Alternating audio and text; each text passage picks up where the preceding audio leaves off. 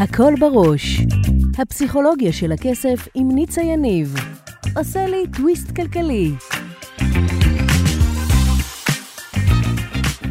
ברוכים הבאים לפרק נוסף בפודקאסט הפסיכולוגיה של הכסף עם ניצה יניב.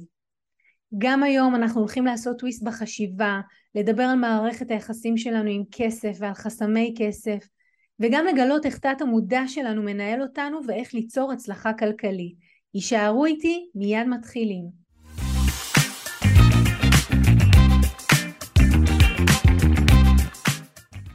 אבל לפני שאנחנו מתחילים, אני רוצה להגיד תודה לכל מי שכותב לי אה, ומגיב ומפרגן, תודה רבה לכולכם, ותודה גם לכל מי שפונה אליי ומבקש אה, או אומר על מה הייתם רוצים שאני אה, אקדיש את התוכן הנוסף הבא. והיום זה באמת השידור הזה, התוכנית הזאת, היא תולדה של בקשה שלכם.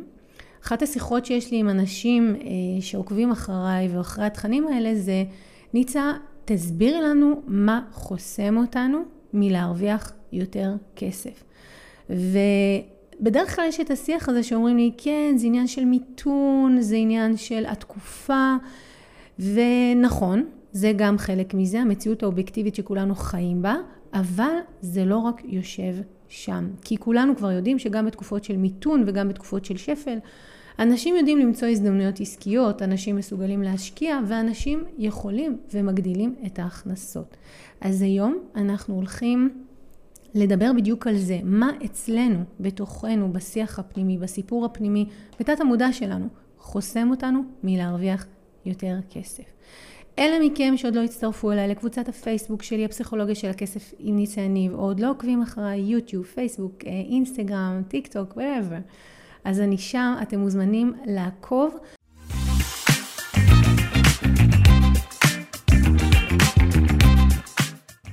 אחת השאלות ש...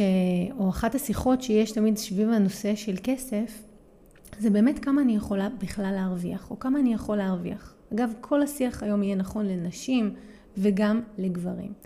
ואני אגיד לכם שכמה אנחנו יכולים להרוויח, זה פועל יוצא של, זה, זה צועק לי רגע, זה פועל יוצא של, של uh, כמה אנחנו מאמינים שמגיע לנו מבחינת ערך ושווי.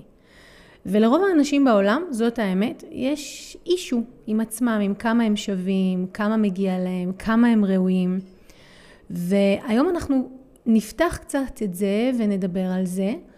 אה, וגם ניתן כלים להתמודד עם איך אני מבקשת יותר כסף עבור מה שאני נותנת, עבור השירות או המוצר או אלה מכם שהם שכירים מול, אה, הבוסים או מול המעסיקים. אבל לפני זה אנחנו רגע נסתכל ב, ב, ב, למעלה, במקרו. אז נתחיל ככה.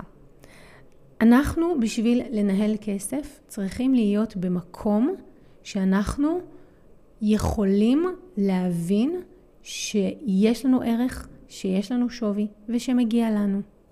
קל להגיד, קצת פחות כיף או, לא, או נעים לבקש. אז בואו שנייה נפתח בכלל את מה זה מגיע לי או אני שווה. אני רואה דבר שקורה הרבה אצל בעלי עסקים, שכל עוד הם שכירים, אנשים אומרים לי, תקשיבי, כשכירה, תמיד הייתי זו שהייתה מרימה טלפון ומבקשת את הכסף שמגיע לי, אבל מרגע שנהייתי עצמאית, הרבה יותר קשה לי לעשות את זה. למה? כי אני בעצם צריכה להגיד או לשים תג מחיר, שווי, על השירות או המוצר שאני נותנת. אותו הדבר נכון לגבי שכירים. כשאני פונה לבוס ואני אומרת לו, תשמע, מגיע לי העלאת שכר, או מגיע לי יותר כסף ממה שאני מקבלת כרגע, אז בעצם מתחיל אצלי, אצלנו, בתוכנו, בראש, איזשהו שיח, איזשהו מהלך, מחשבות, שמדבר על בשביל לקבל יותר. האם אני באמת מגיע לי? האם אני עושה מה שנדרש ממני? האם אני נותנת תמורה מלאה בשביל הכסף או השווי שאני מקבלת? אלה שיחות שמתחילות לעלות, אנחנו תכף נצלול לילדות ולבית שבו גדלנו ונבין איך זה בכלל נוצר מלכתחילה, ואחר כך בסוף שוב נחזור למקום שאנחנו נמצאים בו אה, כאנשים בוגרים היום. אז בואו נדבר שנייה על הנושא של החסם הראשון או האמונה המקבילה הראשונה שיש לנו, ונבין בכלל איך הוא נוצר. אז האמונה הראשונה מדברת על אני לא מספיק. עכשיו תראו, אני רוצה לתת לכם כלי איך תדעו אם אתם מרגישים שאתם לא מספיק. אז הכלי יהיה שאתם משתמשים הרבה בביטוי, אני לא מספיק. אני לא מספיקה, וואי, לא הספקתי לעשות את כל המשימות שלי היום, אני לא מספיקה, אני לא מספיקה, אני לא מספיקה. וצריך להבין כאן שני דברים. אחד, שבכל פעם שאתם מצהירים, אני לא מספיקה ל... או לא מספיק ל... אתם מתכנתים מחדש את תת המודע שלכם שאתם לא מספיק. זה תומך בתפיסה, באמונה, בשיחה הפנימית שאומרת אני לא מספיק. ואז כשאתם יוצאים לעולם, מבלי שאתם מבינים, וגם אם במודע אתם אומרים, כן, בטח שמגיע לי, אני עובדת טובה, אין סיבה שלא ישלמו לי, אתם לא באמת מאמינים שאתם מספיק בשביל לקבל. אז נחזור רגע לילדות, ואני רוצה באמת לשתף אתכם בקורס הפסיכולוגיה של הכסף, כשאנשים משתתפים, אז כל אחד מביא את הסיפור האישי שלו. ואז אני שומעת, ועד היום כבר צברתי, אני יכולה להגיד ממש אלפי סיפורים בכל מה שקשור לכסף, ואני ממש ארצה לתת היום דוגמיות, שכל אחד יוכל להתחבר למה שמדבר אליו. אז הדבר הראשון שאני רוצה לגעת בו, זה הנושא של... אה, אה, גדלנו בבית שהיה בו, בוא נדבר שנייה על בתים שהאג'נדה הייתה להצטיין. אוקיי? מי שגדל בבית שדיברו על הצטיינות ותהיה מצטיין ותביא ציונים גבוהים, אז כבר יודע שהוא גדל בבית כזה, ובואו נבין איך זה קשור ל"אני לא מספיק".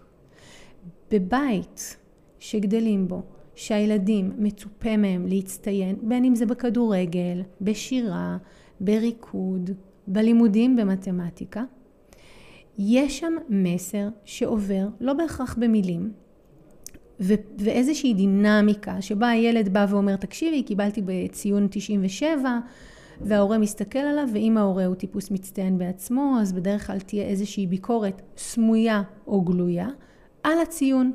והמסר שיעבור הוא פשוט, זה לא מספיק. אתה לא מספיק, זה לא שההורה אומר לילד אתה לא מספיק, אבל הילד עושה את התרגום הזה. זה לא מספיק הציון שהבאת, או אתה לא מספיק מתאמץ. זה משהו שאני שומעת המון הורים אומרים לילדים שלהם, תתאמץ קצת, אתה לא מספיק מתאמץ. ובעצם, כשילד במהלך חיי אה, ילדות, זה לפעמים עד גיל 18, כל אחד כמה שהוא היה בבית, באינטראקציה עם ההורים, מעבירים לו תשדורת שהוא לא מספיק. ונכון שזה קשור ונוגע לנושא של לימודים והצלחה, ולכאורה לא מדברים עליו ישירות, אבל הילד בהיותו, אתם יודעים, יש להם מערכת הרבה יותר פשוטה, מערכת הפעלה, משליך מזה על מי שהוא. ואז הוא הולך בעולם והוא אומר, אני לא מספיק, או זה לא מספיק. ואז כמבוגר, כשהוא יוצא לעולם, הוא אומר לעצמו, בנקודה בזמן שהוא רוצה לבקש יותר כסף או יותר שכר, הוא אומר, אבל רגע, האם אני מספיק? אני לא מצטיין, למה שייתנו לי יותר? תראי את זה שעובד איתי, הוא הרבה יותר טוב ממני. זאת משקיעה הרבה יותר שעות. אני אומרת לכם דברים שאנשים אומרים לי כשאני עובדת איתם. היא נשארת שעות נוספות. הוא בשעה מספיק מה שאני יכולה, יכול לקחת לי חצי יום. אנחנו כל הזמן באיזה שיח השוואתי, כי זה שיח השוואתי שאנחנו כילדים, אם אתה גדל בבית מצטיין, שהצטיינות זה ערך, מפתחים כדי למקם את עצמנו באופן יחסי. אז אנחנו מסתכלים החוצה ואנחנו רואים, זאת יותר יפה, זאת יותר מוצלחת, זאת יותר חכמה, זאת השיגה ציונים יותר טובים, ואני לא. המטרה של כל השיח הזה, וזו נקודה מאוד חשובה שאני רוצה להתעכב עליה, היא לשמש כמנוע להצטיינות. אני אסביר. כשהילד ממקם את עצמו יחסית ליד מישהו ואומר, היא קיבלה 100 ואני קיבלתי 96, אז עצם המיקום היחסי הזה גורם לו להפעיל מנוע מוטיבציה, להגיד פעם הבאה אני רוצה להשיג 100, אז אני אשקיע יותר, אני אלמד יותר, אני משהו יותר, כדי להיות בטופ. ואז כשהמנוע שלנו להצלחה עובר דרך אומדן יחסי שלנו ליד אחרים, וכשהאומדן היחסי הוא לא לטובתנו, וזה המנוע שכל פעם דוחף אותנו להצליח, מה שנקבל זה שיחה פנימית שאני אף פעם לא מספיק. כי אני רוצה להגיד לכם משהו שהוא אמת. לעולם יהיו שם אנשים יותר יפים מאיתנו, צעירים, חכמים, מוצלחים, יכולים לעולם. זה טבע הבריאה, המציאות. אבל אם זה משמש במשך שנים מנוע להצלחה, גם כבוגרים, המנוע הזה ממשיך ומנהל, והשיח הפנימי שהולכים איתו לאורך זמן הוא אני לא מספיק. אז איך מישהו שמרגיש שהוא לא מספיק, יכול ללכת ולבקש כסף או סכום גדול או העלאה או יותר עבור מה שהוא נותן, הוא לא. אז זאת שיחה אחת. שיחה שנייה, שעדיין שייכת לקטגוריות, אני קוראת לה אני לא מספיק, היא השיחה על, אני שומעת את זה כל הזמן מסביבי. אני אומרת לאנשים, אז למה את לא מעלה את המחיר? אז הם אומרים לי, כי, ופה יבואו שלל קטגוריות, אני אמנה אותם. אין לי מספיק ניסיון, לא עשיתי מספיק קורסים, אין לי מספיק הכשרות, אני חדשה, אני לא מנוסה, אין לי מספיק רזומה, אין לי, תמיד יש איזה אין לי מספיק משהו, שאחריו יבוא הסבר לכאורה לוגי, והוא לפעמים גם באמת אובייקטיבי, שגורם לאותו אדם להרגיש שהוא לא. עכשיו, איזה תסכול יהיה לאותו אדם שנמצא במקום הזה, שהוא ייכנס לפייסבוק ולאינסטגרם והוא יראה אנשים הרבה פחות מוכשרים ממנו, עם הרבה פחות הכשרות והרבה פחות הצלחות, מצליחים ועומדים קבל עם ועדה ואומרים אני מדהימה, אני מושלמת, אני יכולה, אני מסוגלת. והוא יסתכל על הרשת החברתית ויגיד, אני לא מאמינה שהיא, היא, היא אומרת את כל זה על עצמה. מי שמה? איך היא יכולה להעיד על עצמה את זה? והתשובה תהיה, מי ששם אותה זה היא עצמה, היא החליטה. בעוד שאותו טיפוס שהוא בהגדרה לא מספיק, עוד עדיין לא עשה מספיק קורסים, אה, אני רואה את זה עם מטפלים, כן? הם אומרים לי, אבל אה, טיפלתי רק ב-20 איש, לפני שאני אגיע ל-100 או... אז בעצם יש פה עניין של שיח פנימי שאומר, אני לא מספיק. אז זה או זאת סיבה שנייה. אני כן אגיד לכם עוד, אה, אתן לכם עוד כלי לדעת, אה, אם אתם שייכים לקטגוריה הזאת. אם אתם פרפקציוניסטים, אז אתם שייכים לקטגוריית אני לא מספיק. אני אחזור על זה כי זה חשוב. אם אתם פרפקציוניסטים באופי, לא דייקנים, פרפקציוניסטים, אז אתם שייכים לקטגוריית אני לא מספיק, כי פרפקציוניזם לעולם יגיד שיש עוד להתמקצע, להשתפר, אה, לדחוף, אה, להיות יותר עם מיומנות. ורגע, אני רוצה לומר כאן משפט חשוב. כל מה שאני אומרת כאן, זה לא אומר שכל מי שלמד איזה קורס של יום וחצי יכול ללכת ולצאת ולהיות ולעשות את זה, אוקיי? זו נקודה מאוד חשובה. אני לא אומרת את זה בשום מצב ובשום שלב. אני חושבת שכל אחד צריך לחיות אה, באינטגריטי, בתחושה שהוא אה, בהגינות עם עצמו כשהוא יוצא החוצה והוא מציע מהטוב שבו לעולם. וכל אחד מאיתנו יש לו שיח פנימי על מה זה מבחינתו להיות מקצועי. אבל בין זה לבין מה שאני רואה, שאנשים שמגיעים מ, אה, מבית שבו הם אף פעם לא היו מספיק, זה שמיים וארץ. אנשים שגדלו בבית שהם לא היו מספיק יהיו הרבה יותר מהוססים, הרבה יותר חוששים, ולא, אני קוראת לזה פשוט יקפצו, אלא הם יתכוננו ויתכוננו ויתכוננו, ולפעמים ההתכוננות לעבר או לקראת לא תסתיים מהפחד שהם יצאו וזה לא יהיה מספיק מקצועי. וכן, צריך להיות שם איזשהו בלנס בריא בין להיות מקצועי מצד אחד, לבין מצד שני להתקדם. כי בואו נהיה אמיתיים, חלק ממי שאנחנו נבנה ועובר עיצוב בתנועה. אני לא יכולה לקפוא במקום וללמוד אין ספור קורסים ורק לתרגל ללא עלות, בתקווה שיום אחד אה, אני אתעורר בבוקר וארגיש אחרת, כי זה לא יקרה. צריך להיות דדליין ברור של כמה פעולות אני עושה עד שאני ארגיש, אני עבורי מקצועית, אפשר לגלוש שם, כן, אם עדיין הגעתי לדדליין ואני לא מרגישה, אז מצוין, אבל כל השיח, אם אני חוזרת לנושא המקורי, הוא שמי שלא מרגיש מספיק, לא ירגיש בנוח לבקש את הכסף שמגיע לו, וגם אם הוא יבקש, או אם הוא ייכנס לתוך, נקרא לזה מערכת סכומית, אני קוראת לזה למשל, כשכיר אמרו לו שהוא מקבל 13,000, או כעצמאי הוא מוכר שירות או מוצר ב-400 שקלים, כל עוד לא נשחרר את השיח הפנימי של אני לא מספיק, אה, יהיה קשה מאוד לעשות שם שינוי ולהגיד מגיע לי יותר. אז אני רגע כן אחזור לשני, לשני הדברים הפרקטיים שיכולים לעזור לכם כאן. האחד, במקום שאתם מרגישים שאתם פרפקציוניסטים, אם מישהו מבחוץ אומר לכם, יאללה, תשחררי, הכל בסדר, התמונה הזאת נראית מצוין, תמיד אפשר לשפר עוד, אבל תשחררי, אז תשחררו.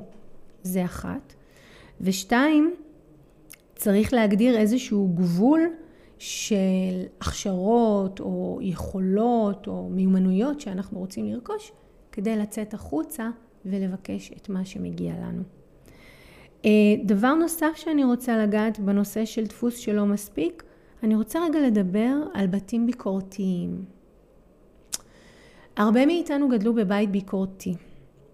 בית ביקורתי יכול להתאפיין בשתי דרכים. אחד, זה שאחד מההורים, אימא או אבא, או דמות משמעותית אחרת, למשל אם סבתא גרה עם המשפחה או אח גדול, היה תמידית או כמעט תמיד לא מרוצה או ממה שאנחנו עושים או מאיך שאנחנו מתנהגים.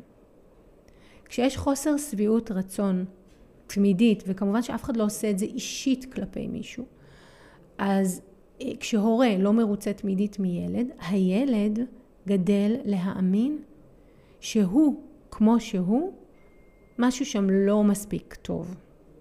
ואז מהמקום הזה מאוד קשה לו לצאת לעולם ולהאמין שפשוט מגיע לו והוא ראוי בשביל מישהו. והנושא הזה של ביקורתיות, ואני אתן לכם דוגמאות מהחיים, אני שומעת את זה כבר שנים. למה אתה יושב ככה? למה את עומדת ככה? למה אתה אוכל ככה? לא לאכול ככה. תתיישר, תזדקף, תעמוד, תזוז, תנשום, תלך. למה לא התקשרת? למה לא סימסת לי? למה לא אמרת לי? זה דברים שאני רואה ושומעת ברמה יומיומית. ובמיוחד זה נכון בשפה העברית, כי בשפה העברית אין גינונים. זה למה, שהוא בדרך כלל גם בא בטון מאשים והשאר היסטוריה, ואז המקום הזה הוא מאוד מאוד חזק, והילד או הילדה חווים או יוצאים בתחושה שמי שהם זה לא מספיק. זה במקרה הטוב. במקרה הפחות טוב, אני אדבר על הדוגמה השנייה, זה שהם לא בסדר. אז איך מישהו שגדל בבית שגרמו לו להרגיש שהוא לא בסדר, איך הוא יכול ללכת למעסיק ולבקש יותר? הוא לא. אז הדפוס השני אני רגע מסכמת את זה לפני שנצא להפסקה. הדפוס השני שהוא מאוד משמעות, הראשון, סליחה, הדפוס הראשון שהוא מאוד משמעותי ובעטיו לאנשים קשה מאוד אה, להרוויח יותר, זאת התפיסה והאמונה שהם לא מספיק. וזו תפיסה שגורמת להם להרגיש שלא מגיע להם, שהם לא ראויים, שאין להם באמת מה להציע לעולם וגם מה שיש להם הוא לא מספיק ומהמקום הזה הם לא יעיזו לבקש יותר או לעמוד על מה שמגיע להם והם ראויים.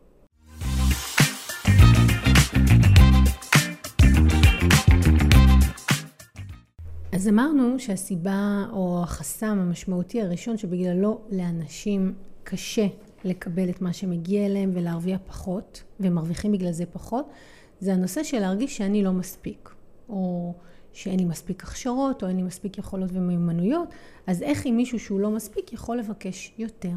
הוא לא. אז עכשיו נדבר על השיח או הדפוס או החסם הכסף השני שגורם לאנשים להרוויח פחות, ובשביל זה אני רוצה רגע אה, אני אגדיר את זה רגע ככותרת ואז אני, אה, ואני רוצה לתת ממש דוגמאות מהחיים. והסיבה השנייה היא אה, להתייחס לקבלה כחולשה. הרבה אנשים מתייחסים לקבל כחולשה ומעדיפים להיות במצב של נתינה כי בנתינה נמצאים בעמדת שליטה. כשאנחנו באים למישהו ואנחנו מבקשים ממנו משהו, אנחנו במידה כזו או אחרת, לפעמים לגמרי, לפעמים חלקית, תלויים בחסדיו. הוא יכול להגיד לנו לא, הוא יכול להגיד לנו לא בא לי, הוא יכול לדחות אותנו, הוא יכול להגיד לנו כן ולתת לנו את מה שביקשנו.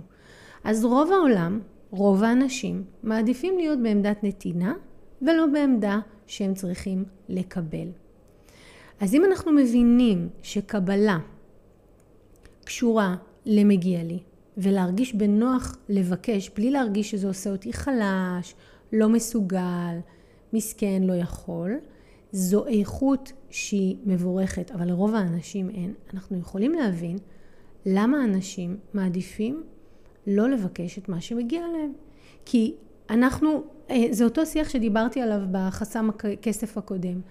לפני שאנחנו הולכים לבקש משהו ממישהו, בוא נהיה אמיתיים, בסדר? אתם הולכים לבקש ממישהו משהו. נגיד, נלך על הדוגמה הכי בנאלית, אמיתית ישראלית, שאת החג לא תערכו אצלכם, אלא תערכו אצל אח שלכם. אז עוד לפני שאנחנו הולכים ומבקשים את זה, אנחנו מתחילים עם שיחות עם עצמנו. אז כמה פעמים אני אירחתי? מי מארח יותר? הוא מארח יותר או אני מארח יותר? רגע, ואם אני אבוא אליו, אז מה זה אומר? אז מה, אני פשוט אבקש ממנו, אגיד לו, תקשיב, בחג הזה אנחנו אצלך, איך אני אעשה את זה? זאת אומרת, המילה התחשבנות. כל פעם שאנחנו הולכים לבקש משהו ממישהו, בלי שנרצה, זה אוטומט שהוטמע בנו. אנחנו מתחילים עם מערכת, אני קוראת לזה פנקסנות סלש ניהול חשבונות עמוק, אחורה, קדימה, הצידה, אם בכלל יש לנו את הזכות לבוא ולבקש דבר כזה, כי אנחנו כבר במגננה, שאם נגיד אנחנו נגיד לו, תקשיב, אתה יכול לארח את החג הזה אצלך, הוא יגיד לנו, אבל תקשיב, אני מארח הרבה יותר אצלי, למה שלא נארח, לא, לא נאכל אצלך? ואז אתם רוצים כבר לבוא עם תשובה מוכנה של מה תענו לו, אז בשביל שנבוא עם תשובה מוכנה, אנחנו צריכים לעשות את כל השיחות הפנימיות, העצמיות האלה, קודם כל עם עצמנו, כדי שלא נהיה מופתעים. חוזרת לנושא השיחה. אז אם נושא השיחה הוא למה, אה, איזה דפוס גורם לאנשים להרוויח פחות, הדפוס הוא אי נעימות או פחד להגיד אני רוצה תנו לי, לבקש. הפחד שנעמוד בפני דחייה, הפחד שיפתחו לנו פנקס ויגידו לנו סליחה אבל פה ופה ופה ופה ופה אתה לא נתת, למה שעכשיו תקבל? רק הפחד הזה כשלעצמו בדרך כלל שם אותנו באותו מקום, אפילו קפואים הייתי אומרת, ויהיה לנו מאוד מאוד קשה לבוא ולהגיד אנחנו רוצים, בטח לא מגיע לי. אני רוצה על זה להוסיף עוד אתגר שאני רואה שהוא אמיתי, והוא המקום שלנו במשפחה שבה גדלנו. אני אסביר. אני תמיד אומרת שהנושא של איך אנחנו מנהלים היום כסף הוא תוצר של תורשה כלכלית וגנטיקה פיננסית. זאת אומרת, איך גדלנו בבית, מה ראינו, מה חווינו, זה הפך להיות לחם חוקנו, טבע שני, וככה אנחנו מתנהלים. אז בואו ניקח ילד שגדל בבית, יכול להיות שהוא היה במקום השני במשפחה או במקום הראשון, אבל היה לו אח אהוב, והאח האהוב שלו קיבל כל מה שהוא ביקש, לפעמים לפני שהוא ביקש, ולפעמים יותר ממה שהוא ביקש. והילד הזה במשך שנים התרגל שהוא לא מקבל, או מקבל פחות. אז אותו ילד גדל, ולימים כמבוגר, הוא לא מרגיש ראוי ומגיע לו.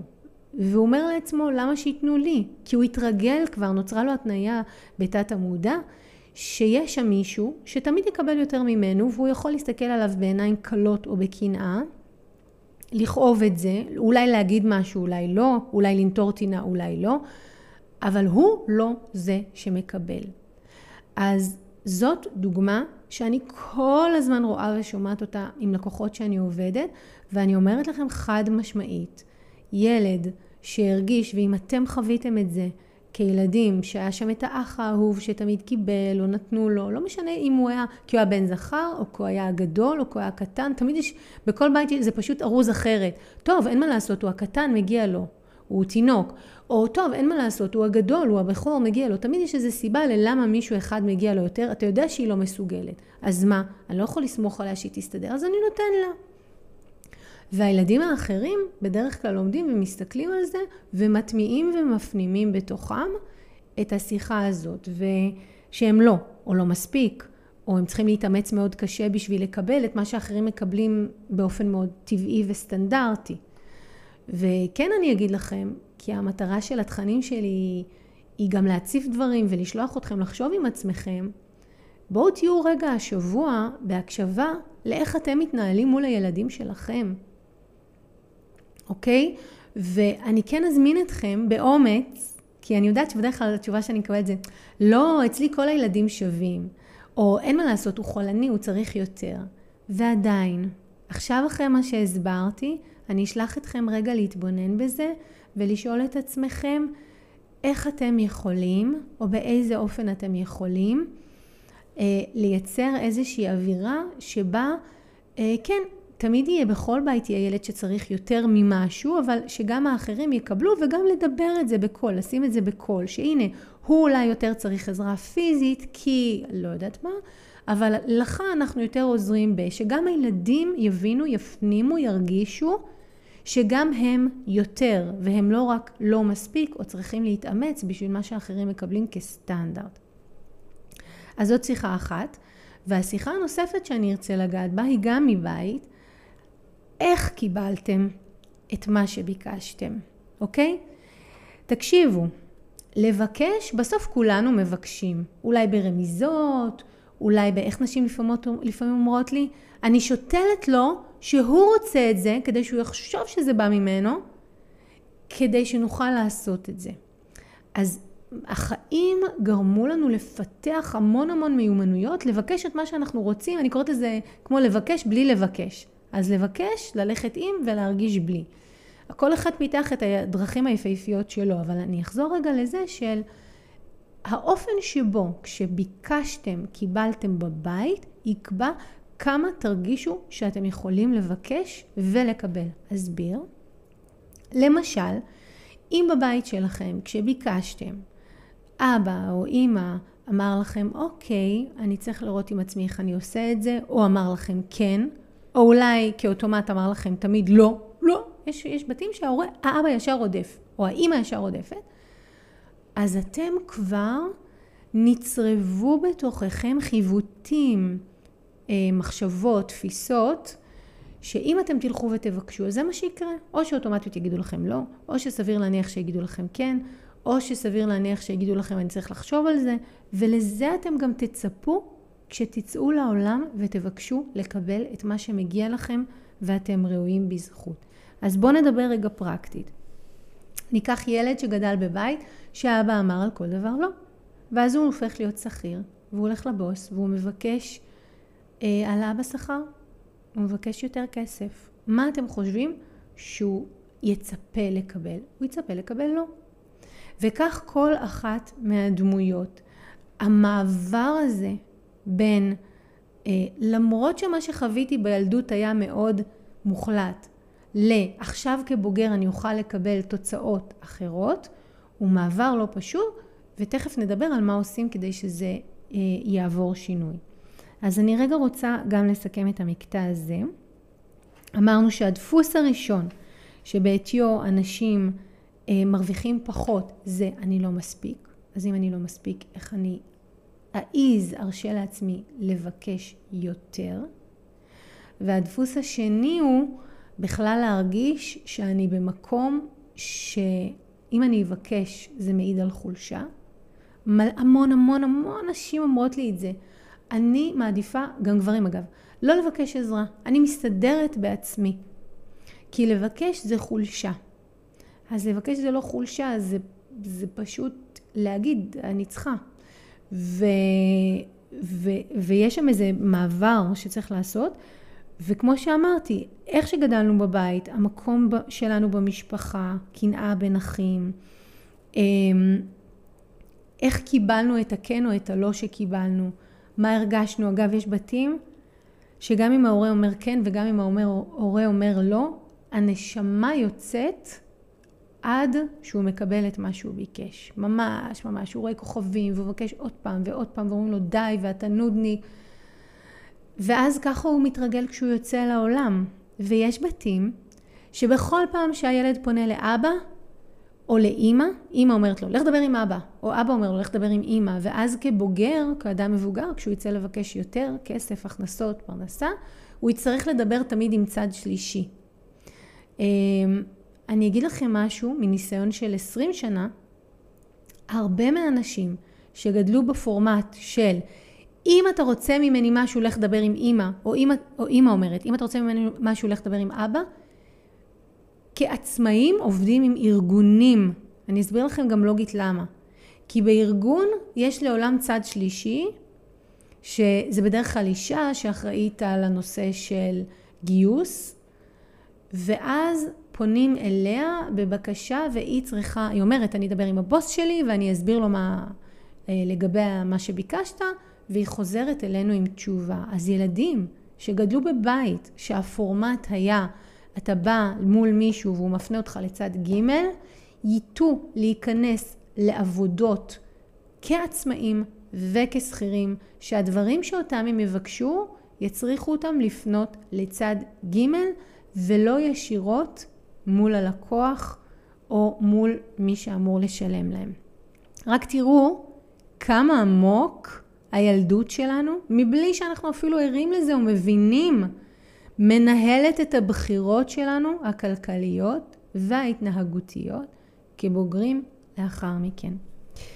אז אלה באמת שני הדפוסים, והיה לי חשוב uh, לסכם אותם. אז עכשיו אני רוצה ממש להסביר בכמה שלבים, כי תמיד אומרים לי, אוקיי, אז אמרת לי את כל זה, ועכשיו, מה אפשר לעשות עם זה? אז מה אפשר לעשות עם זה? אז הדבר הראשון זה לזהות את זה. אני נתתי היום מספיק דוגמאות, בוודאות תוכלו להתחבר לאחת לפחות או שתיים, של דברים שאתם יודעים בילדות שכך התנהלו הדברים בבית. ועכשיו, אחרי שזיהינו מה היה שם בילדות, אנחנו רוצים, מתבקשים, להסתכל היום על המציאות שאנחנו חיים ולהגיד איפה, איך שהתנהלתי בילדות, כשבאתי לבקש משהו, כשהאמנתי שמגיע לי יותר, כשהאמנתי שאני מספיק טוב כמו שאני, איך זה מקרין היום על ההתנהגות שלי כאדם בוגר. אחרי שאנחנו מבינים את זה, אנחנו צריכים לעשות, אני קוראת לזה אה, איתחול מחדש, אנחנו צריכים לעשות שחרור או ריפוי לחוויה הרגשית שהייתה לנו כילד. כי תבינו, אם ילד במשך שנים מה שהוא חווה היה שהוא צריך להיאבק על הדברים שהוא רוצה, כך גם הוא יגדל ויעשה כבוגר. אז ברגע שראינו את זה, אנחנו רוצים לעשות לזה ריפוי, לשחרר את זה, כדי לעשות אחרת. אז השלב הראשון זה לזהות, השלב השני לזהות ולהבין, השלב השלישי זה לעשות ריפוי רגשי, וזה תמיד לחזור לילדות. אנשים אמרו לי, רגע, אז אי אפשר לתקן את זה עכשיו? אפשר, אבל uh, זה בדרך כלל מתחיל בילדות, אז כדאי ונכון לחזור לשם, לסיטואציה הספציפית. ואז אחרי זה, אנחנו צריכים ממש להכניס התנהלות חדשה. ואנחנו צריכים לעשות את זה בצורה מודעת, וכדי להכניס התנהלות חדשה, אולי באמת אני צריכה לעשות uh, תוכנית על איך, uh, איך לבסס הרגלים חדשים בכל מה שקשור לכסף. תוכנית מאוד חשובה, רעיון מצוין, אני רושמת לעצמי. אז בואו רגע נסכם את מה שהיה לנו כאן. היום נכנסנו והעמקנו בנושא של שתי אמונות מקבילות שגורמות לנו להרוויח פחות. האמת היא שהשם של התוכנית היה במקור שתי אמונות מקבילות שמונעות מאיתנו להרוויח יותר, שזה היינו הך. הבנו את האמונות שיש לנו שגרמו לזה, הבנו שזה נוצר כתוצאה מ... גם תורשה כלכלית וגנטיקה פיננסית מהאופן שבו גדלנו, והבנו שאת זה אנחנו סוחבים עד היום. הבנו גם שלבקש זו לא חולשה. לבקש זו זכות שיש לכל אחד מאיתנו, וכמו שלנו יש את הזכות לבקש, לצד השני יש את הזכות להסכים או לא. וזה באמת, אני אומרת לכם אמיתי, אחרי שעבדתי עם כל כך הרבה אנשים, זו מיומנות. אה, זו מיומנות לא לקחת אישית אה, כשאומרים לך לא. וזה מיומנות להגיד, ולמרות שאני יודע שיש סיכוי שיגידו לי לא, עדיין אני הולך ואבקש, כי כשאני מבקש יש לי 50% כן ו-50% לא. וכשאני לא מבקש, יש לי 100% לא. אז גם הבנו אה, את הנקודה הזאת. אז אני ממש רוצה להודות לכל מי שהיה איתנו כאן היום בתוכנית. אה, תודה לכל התגובות שלכם, תודה לכל אה, השיח, השיח הער שיש ברשתות. תגובות שלכם גם בסרטונים, זה, הצפיות אה, עולות וזה כיף וזה מדהים, זאת בדיוק המטרה של זה. אם עוד לא הצטרפתם אליי, לקו, לקבוצה הפסיכולוגיה של הכסף בפייסבוק, ליוטיוב, אינסטגרם, טיק טוק, לעקוב אחריי. אם עוד לא הצטרפתם ואתם לא עוקבים אחרי הפודקאסט שלי, זה הזמן. ואלה מכם שרוצים להעמיק מוזמנים להצטרף אליי לפסיכולוגיה של הכסף. אז תודה שהייתם איתי כאן היום, וכמו תמיד, תהיו טובים עם עצמכם, תעשו טוב.